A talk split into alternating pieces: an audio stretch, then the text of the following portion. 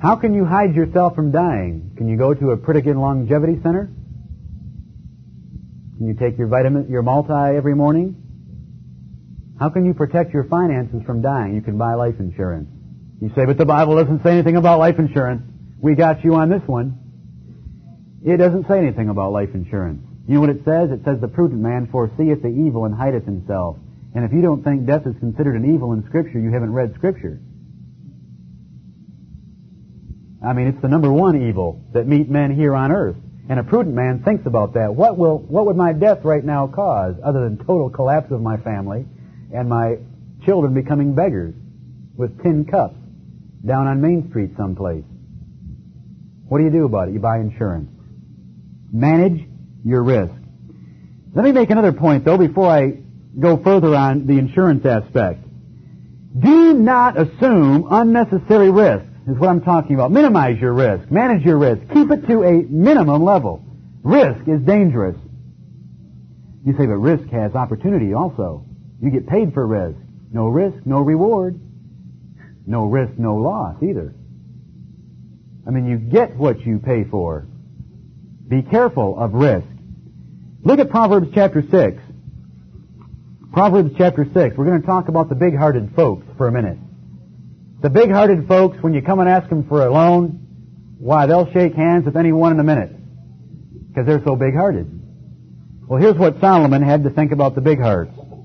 Proverbs chapter 6, beginning at verse 1, My son, if thou be surety for thy friend, if thou hast stricken thy hand with a stranger, you know, you went into the bank and you met this new bank officer, and you said, sure, I'll guarantee this loan. Thou art snared with the words of thy mouth. Thou art taken with the words of thy mouth. Do this now, my son, and deliver thyself when thou art come into the hand of thy friend. Go, humble thyself, and make sure thy friend. You know, it would be humbling. You'd have to go back, and you'd have to get rid of your big heart. You'd have to say, I really don't have the money to pay. It's too much risk. You're going to have to get someone else to co-sign with you, or you're going to have to wait to make this purchase. That's humbling, isn't it? Because you know, it's pretty nice to be Mr. Buckos and just pull out and sign and shake hands like you're, you know, Mr. Cash. That you can help anyone at any time. Mr. Big Heart. You've met him, and you know what? We all want to be that way to a certain degree. You know what Solomon said? Be very careful. That's risk. What's the risk?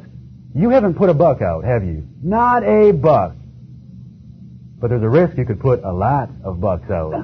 And see, Solomon is trying to save you from risk. I mean, all you need is to get that phone call that he's coming after your kids.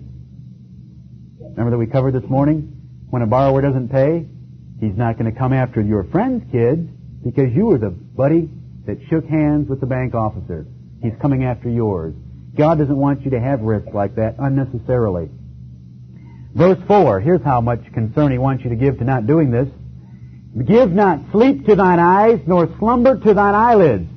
Deliver thyself as a roe from the hand of the hunter. That's like a deer, and some of you deer hunters know how well they get away. Get, deliver thyself as a roe from the hand of the hunter, and as a bird from the hand of the fowler. When you've done that, and if you know that right now you, you have co-signed a loan and you're at risk for someone else, undo it if you have the means to do so. If it's not too, it may take some humbling, but do it. God does not want you to have risk. Now that makes sense, doesn't it? He's trying to reduce risk in your financial affairs. See, there's two problems with being surety for someone else. Maybe they can't pay, so that you'll have to pay. Maybe they can't pay, and maybe you can't pay. Look at Proverbs chapter 22. Proverbs 22. See, there's two risks. First of all, that they can't pay, and you've got to fork over the money.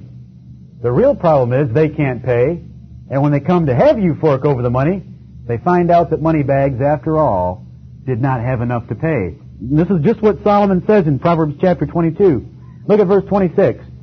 Be not thou one of them that strike hands, or of them that are sureties for debt. See, there's a type of people that go around trying to give the impression of affluence.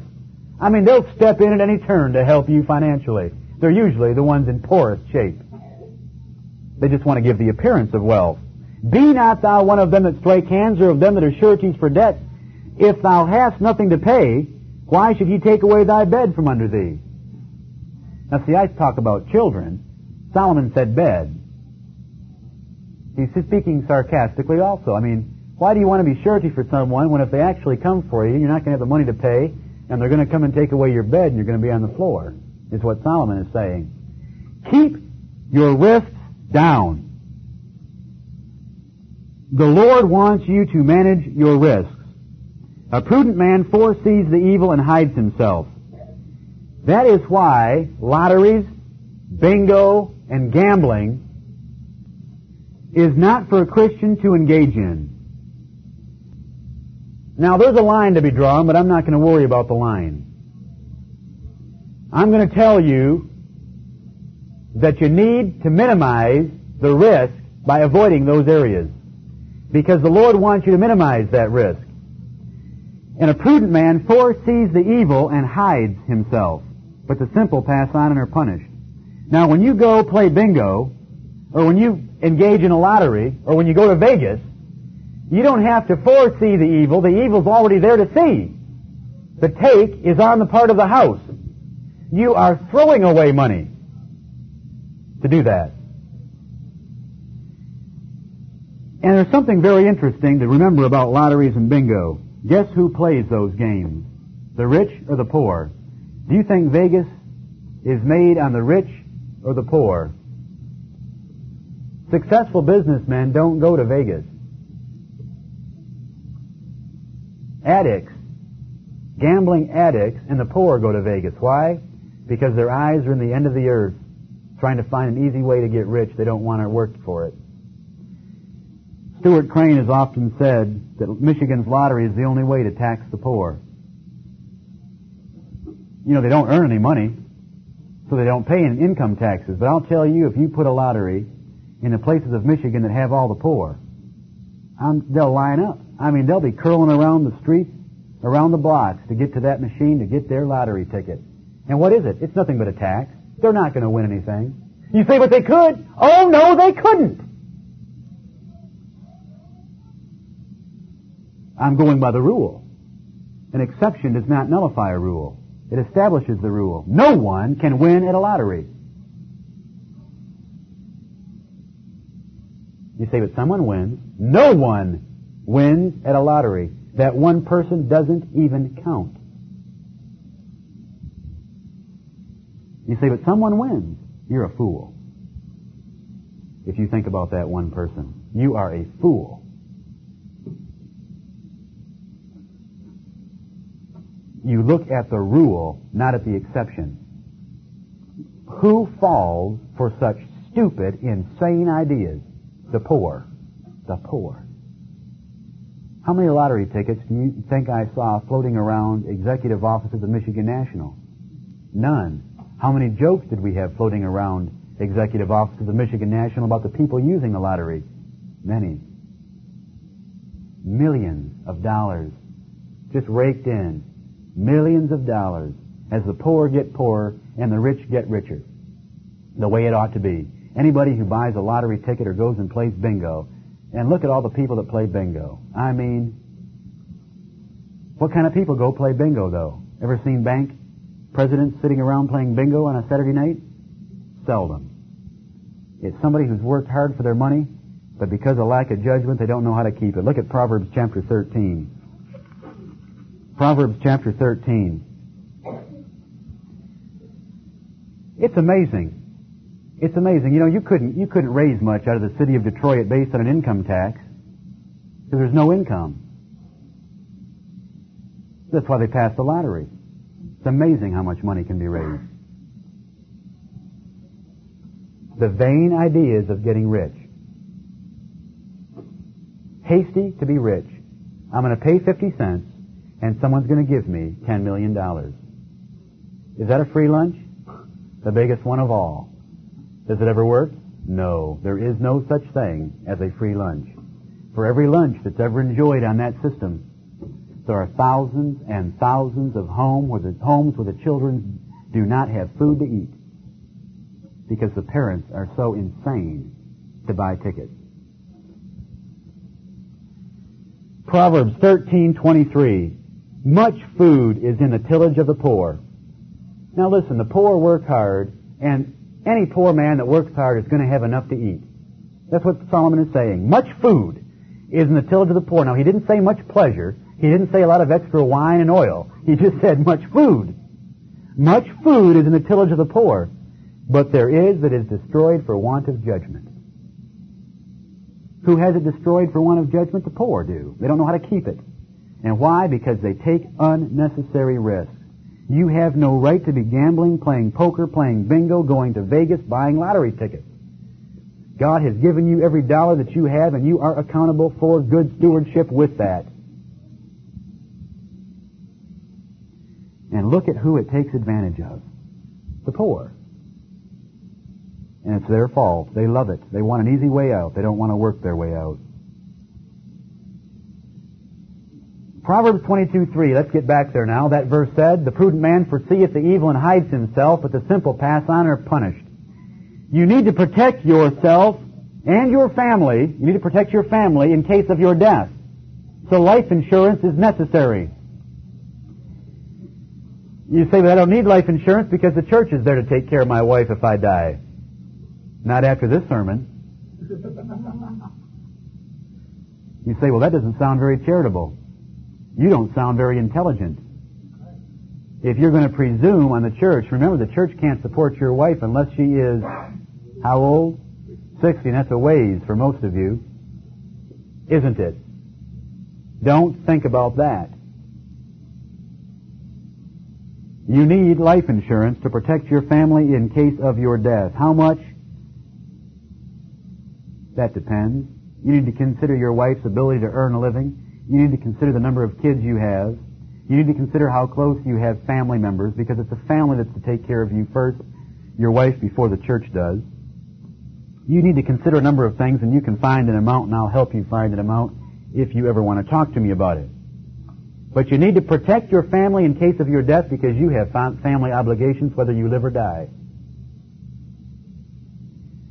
Medical insurance protects your family from the burden of catastrophic medical bills. You say, but I can't afford to pay for medical insurance. I say you can't afford not to pay for some type of catastrophic medical insurance. Now I'll tell you what kind of medical insurance I have. I don't have the kind I had at Michigan National. I mean at Michigan National, I don't know what. All I knew is I was given a little card once a year, and I could walk in for anything, and they'd never charge me. That's all I know. You know what it would cost to maintain a policy like that? several hundred dollars a month for a family my size. Several hundred dollars a month for a family my size. I have a policy right now that costs me $45 a month. That's nothing. That is nothing. It's got a $1,000 deductible. That means if I go have a heart attack, I pay the first $1,000. But the next million dollars is paid for by the insurance company. See, by having a high deductible policy like that, I don't subsidize people who go to the doctors for head colds because I never go to a doctor for a head cold. I mean, we don't go to doctors for anything unless it's life-threatening. Why? Because how are they going to help? My attitude on the AMA and our medical profession. But you need something to protect you from catastrophe. Most of you work for companies where that's all taken care of, but some of you don't. You say, but I can't afford medical insurance. I'm giving you warnings that a prudent man foresees the evil and hides himself and I'll show you how to get a low cost, high deductible, catastrophic insurance policy. Remember, you want insurance only to protect your family from catastrophe. You do not buy insurance to pay for doctor's visits. If you buy insurance to pay for doctor's visits, you will be a poor man in short order because the premiums are prohibitively expensive. You buy insurance only to protect against catastrophe. In the last two generations, see, insurance has become this service where you, pay, you buy insurance not to protect catastrophe, but to avoid paying a doctor's bill. You fully insure your car so that if you have a little fender bender with someone, you know, they'll pay for the whole thing. Why in the world buy collision on anything but a new car? Pay for it yourself. In the long run, you will make money. You say, how? How will I make money? Because by buying full collision, you're paying for all those people who go to the insurance company for their little fender benders. And you're paying all the fat cat insurance men who sit in big fancy offices and call themselves insurance executives. Why do you want to do that? Take care of yourself. Don't take care of the insurance agent. You know who he wants you to take care of. Take care of yourself. Insurance is only for catastrophe. Insurance is only for catastrophe. I love the policy I have. It's just exactly what I want. Can I afford a thousand? I can afford a thousand. Can I afford a million? No. So I'll let the insurance company pay the million, but I'll pay the thousand. But I'm not going to pay $3,000 a year to have them pay for me going to the doctor to have him tell me I need aspirin for my headache. And you know everyone does that in America. I mean, how, how many visits a year does the average person make to the doctor? Do you want to be paying for that person, or do you want to be protecting your family against catastrophe? Consider your auto and home, and remember that it's simply for a catastrophe. You don't want to lose your home. A home is part of your inheritance. Proverbs 19:14 says that a home is the inheritance of fathers. That is something a father is to have and to have it protected. Now, if you die and you don't have it, or not if you die, if something happens to the house and you don't have it protected, you've just lost your inheritance. Make sure that you are insured against catastrophe. Make a will to save your legal problems. If you were to die, or your wife was to die, or both of you were to die, or all of you and your children were to die. Have a will to save legal problems, estate taxes, and to properly distribute your assets. Do you want all your assets to pay Uncle Sam first?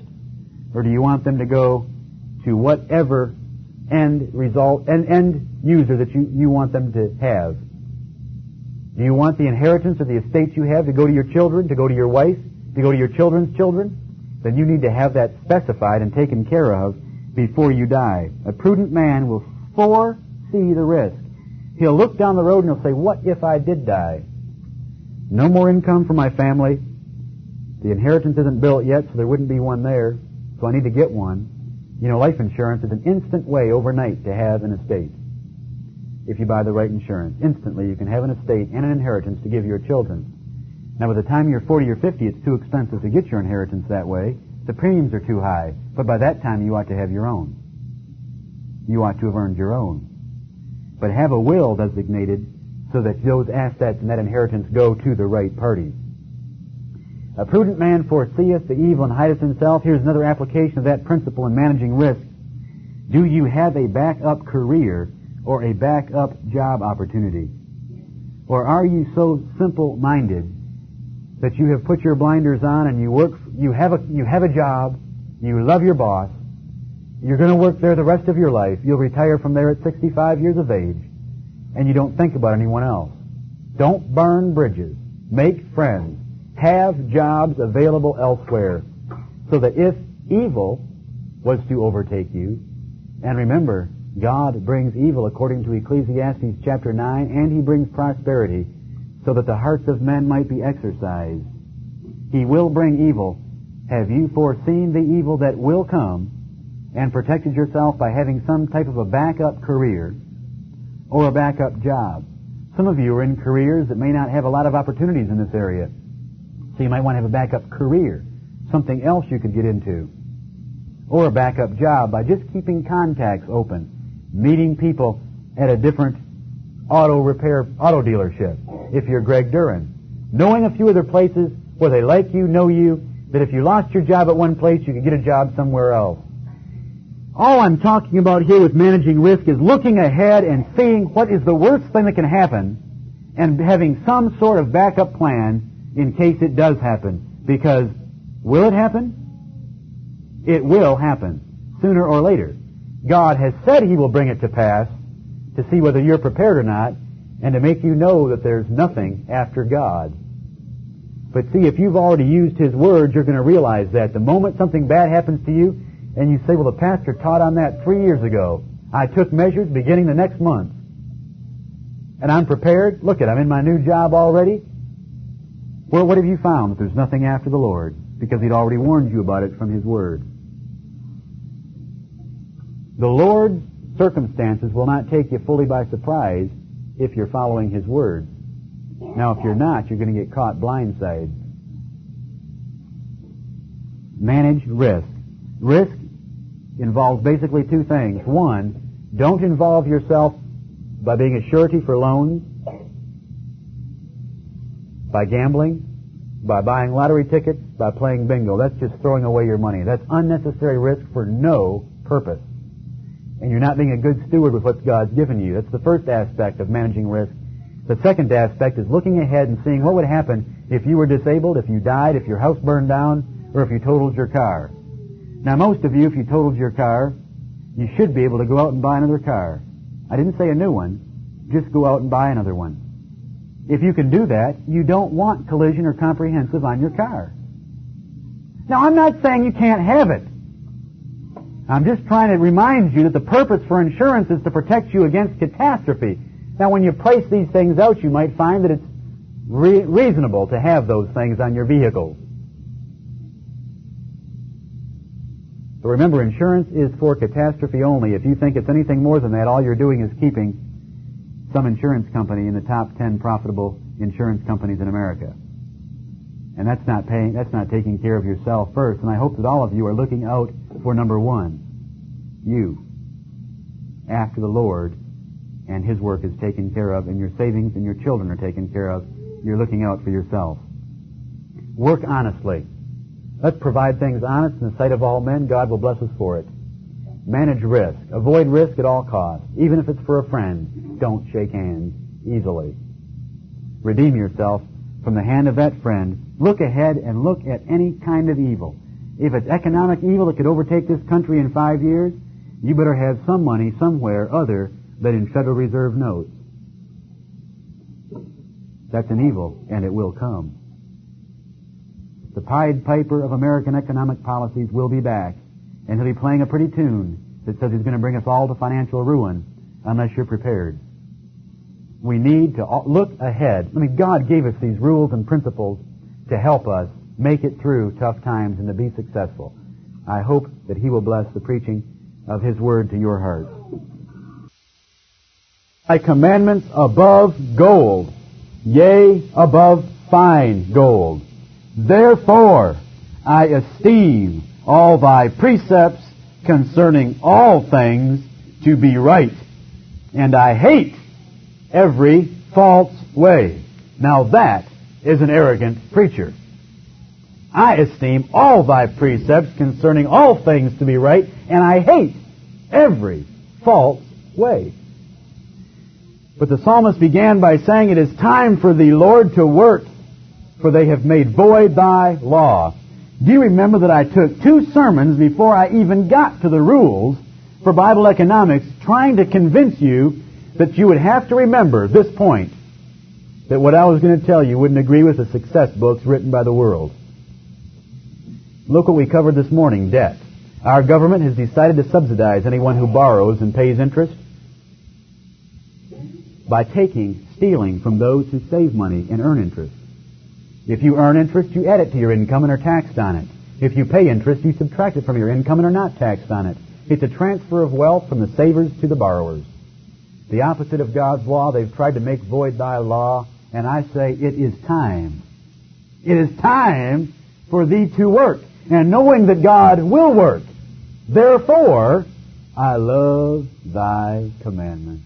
Therefore, I hate every false way. You feel that way? Do you get excited about the Word of God? Do you love knowing that while you sit here, some of you barely graduated from high school, some of you may not have made it through the last year of high school, and I couldn't care less. Now, you, you that are in high school, I said now, you will make it all the way through.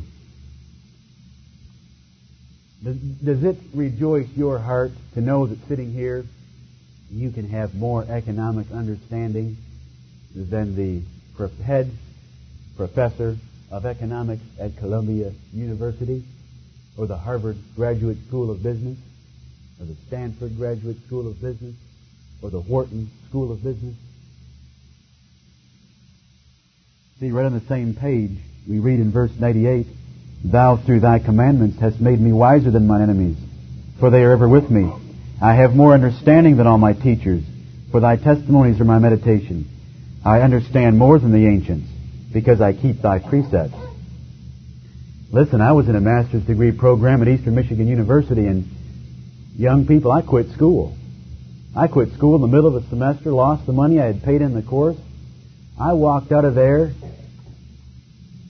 I won't tell you everything I was thinking about the school when I left because I could not take it any longer sitting there knowing more than that teacher had ever forgotten. Why? Because I'm some brilliant genius? Because God's Word gives more understanding than your teachers when they're not teaching the truth. I quit school. I couldn't take it. You only go as far in education as you need pieces of paper to play their game.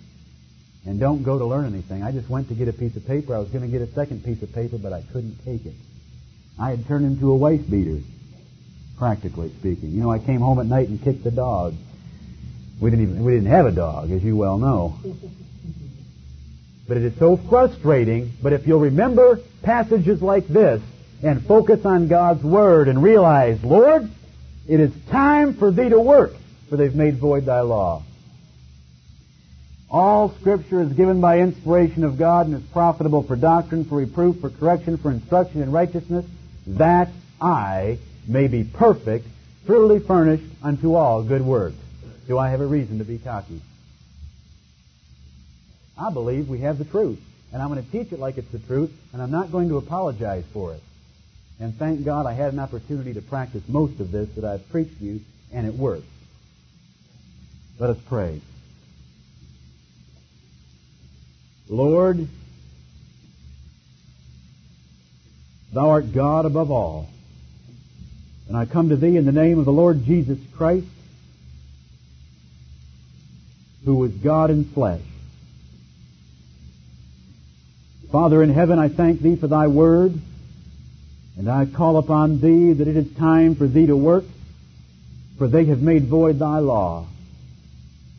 Manifest in the affairs of this nation and among its citizens the just recompense of reward for making void thy law and confirm thy word to each soul here. Grant grace, O Lord, that they might be saved from being deluded and deceived by the so-called wisdom of this world that they have in their possession sufficient means to know more than all their teachers, than all the ancients, and their enemies. And Lord, how true this is in financial matters. Therefore we love thy law exceedingly. We love it more than gold. We love it more than fine gold. And we believe that whatever it says concerning all things, it is right and we hate every false way. Bless us, Lord, now as we open that word and convict each soul here to have the same degree of confidence and love for thy word that I do. Grant it, O Lord, by thy grace to the glory of Christ and the salvation of a whole church. Amen. Rule number nine. Rule number nine. Work honestly. Work honestly. Your work must be free from any dishonesty or appearance of dishonesty. Look at Jeremiah chapter 17. Jeremiah 17. You have learned this verse before, but I doubt that you would have been able to tell me what its context was. Jeremiah 17:9. The heart is deceitful above all things and desperately wicked. Who can know it? But did you know what the context was? Verse 10 and 11. I, the Lord, search the heart. Now, God knows how deceitful our hearts are because He searches them. I try the reins, even to give every man according to his ways and according to the fruit of his doing. Now, see, you can hide things from your boss. All of you can do it. All of you've done it. You'll get away with it. But there's a master in heaven that you don't hide a thing from. I, the Lord, search the heart I try the reins, even to give every man according to his ways. Friends, he doesn't have across the board increases. You get paid directly according to your contribution. Now look at verse 11.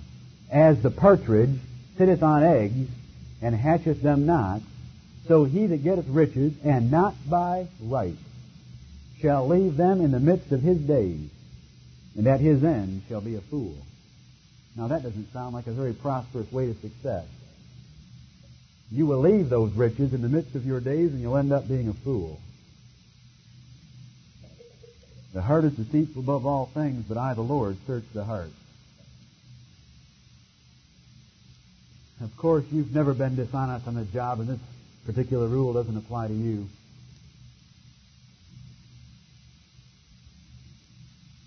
You've all been dishonest on the job. Just remember, riches don't come that way. You want to be successful, I'm trying to give you what the Bible says about financial success, and this is one of the rules. And wait till you see how much Solomon had to say on it. Let's look at Proverbs chapter 20 now. What did the wise man have to say on working honestly? Proverbs chapter 20.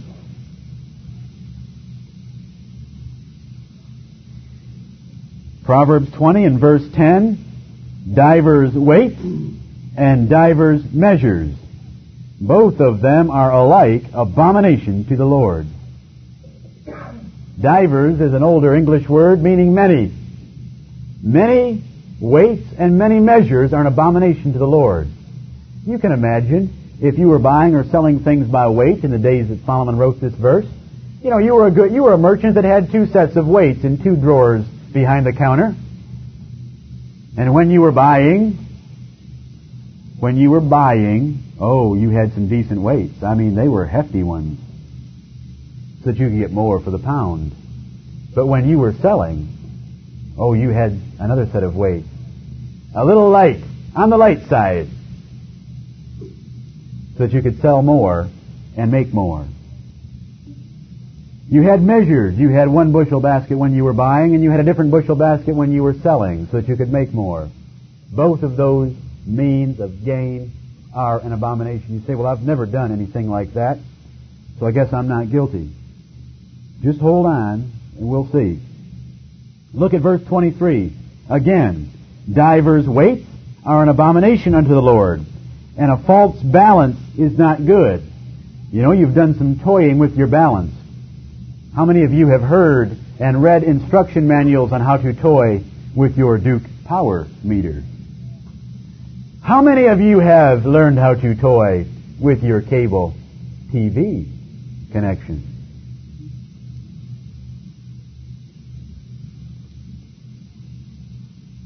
Look at chapter 22. Proverbs chapter 22 and verse 28. Remove not the ancient landmark which thy fathers have set. This particular verse, and you may have read it before and wondered exactly what it was talking about, is referring to the surveys that were done when the land of Israel was divided. They set landmarks, trees, large rocks, piles of rocks. So you go out some night and you move one of those so that you can put your chain link fence up right where you want it, where it's lined up with some trees three feet on your neighbor's property. Of course, Americans don't do things like that because we live in a civilized society. The only thing civilized about America is that we use chain link fences. But we change the landmarks that our fathers have set up. I mean, Solomon's getting it all, isn't he? False weights, false measures, false boundaries for property. Proverbs chapter 20. Let's go back to it. Solomon repeatedly emphasizes the importance of economic honesty. And this is a verse I've referred to before, but I don't think we can emphasize this verse enough. I believe that most of you wouldn't have false balances. It happens. I mean, how many gas stations in Greenville right now, when that gas station shows that it has given you a full gallon of gas, has not given you a full gallon of gas. Or, if it has given you a full gallon of liquid, it's not all gas. I mean, that happened in Detroit all the time. You know, cars would be conked out on the freeway because they had hit the water, finally, that had been pumped through some of the total stations. You know, tested in 56 countries of the world. Yeah, it may have been tested in 56 countries, but once it got here, they added water. Now, you can buy total. I mean, I'm not saying all total has water in it, but we had problems. People do things like that. They'll defraud you at every corner when they can. Look at verse 14. We need to be honest in our buying. I've been over this before. But in all the effort that I am trying to, I'm making in trying to teach you to be diligent and to be wise, there's a tendency to get so wise and so diligent in your buying that you're trying to Jew everyone out of an extra buck. And look what the Lord has to say about that. It is not, it is not, saith the buyer. But when he has gone his way, then he boasteth. Now you know what I'm, you know the example I'm going to give you of what we have, we tend to say once in a while that's a sin. It happened to me this week. On Friday, when I was loading the truck, the neighbors who just moved in, the lady came over and wanted to introduce herself. And she said, do you know of any Christian women in the neighborhood who would like to get together and have a Christian Bible study because I'm a Christian? We talked for about 30 seconds on that subject, God being my witness no longer. Then we moved to the subject of the house, and she said, I paid 64500 for it. It's a steal. This all took place inside of 60 seconds. What kind of a Christian is that? Now, if she got a good deal, what should she do about it? Keep her mouth shut. But to run around saying it is a steal, I love the way God can take men and they condemn themselves. What did she just say she was guilty of? Stealing. You say, well, she didn't really steal because the seller agreed to the price. It wasn't the transaction God's dealing with. God's dealing with her attitude about the transaction after she leaves the seller. Do you follow that? I agree. When it's, uh, she was, she didn't force the seller although you can do that in certain ways. She didn't force the seller. It's that when she left the seller, when she went her way, then she boasted. Just this past week. Have you ever said that? Terrible to admit it, isn't it? That you've come home and told your wife you got a steal on something? You say you're, how can you condemn such petty language? I didn't condemn it, remember? How did I started this sermon? I esteem all thy precepts concerning all things to be right. Listen, if God said it, it's right, and we ought to hate it. It's nothing. It's nothing. Come on, it's got problems. It's got an oil forced air heating system. It's got a stairway in the wrong place. It hasn't been lived in for a year. It's 30 years old. It's nothing. It's Nothing. And then the buyer goes his way and boasts. I was referring to the house I just bought. I haven't boasted to you. My, if anybody got a steal, Mountain Creek Baptist Church did. I don't mean that. I'm thankful for the house the Lord's provided.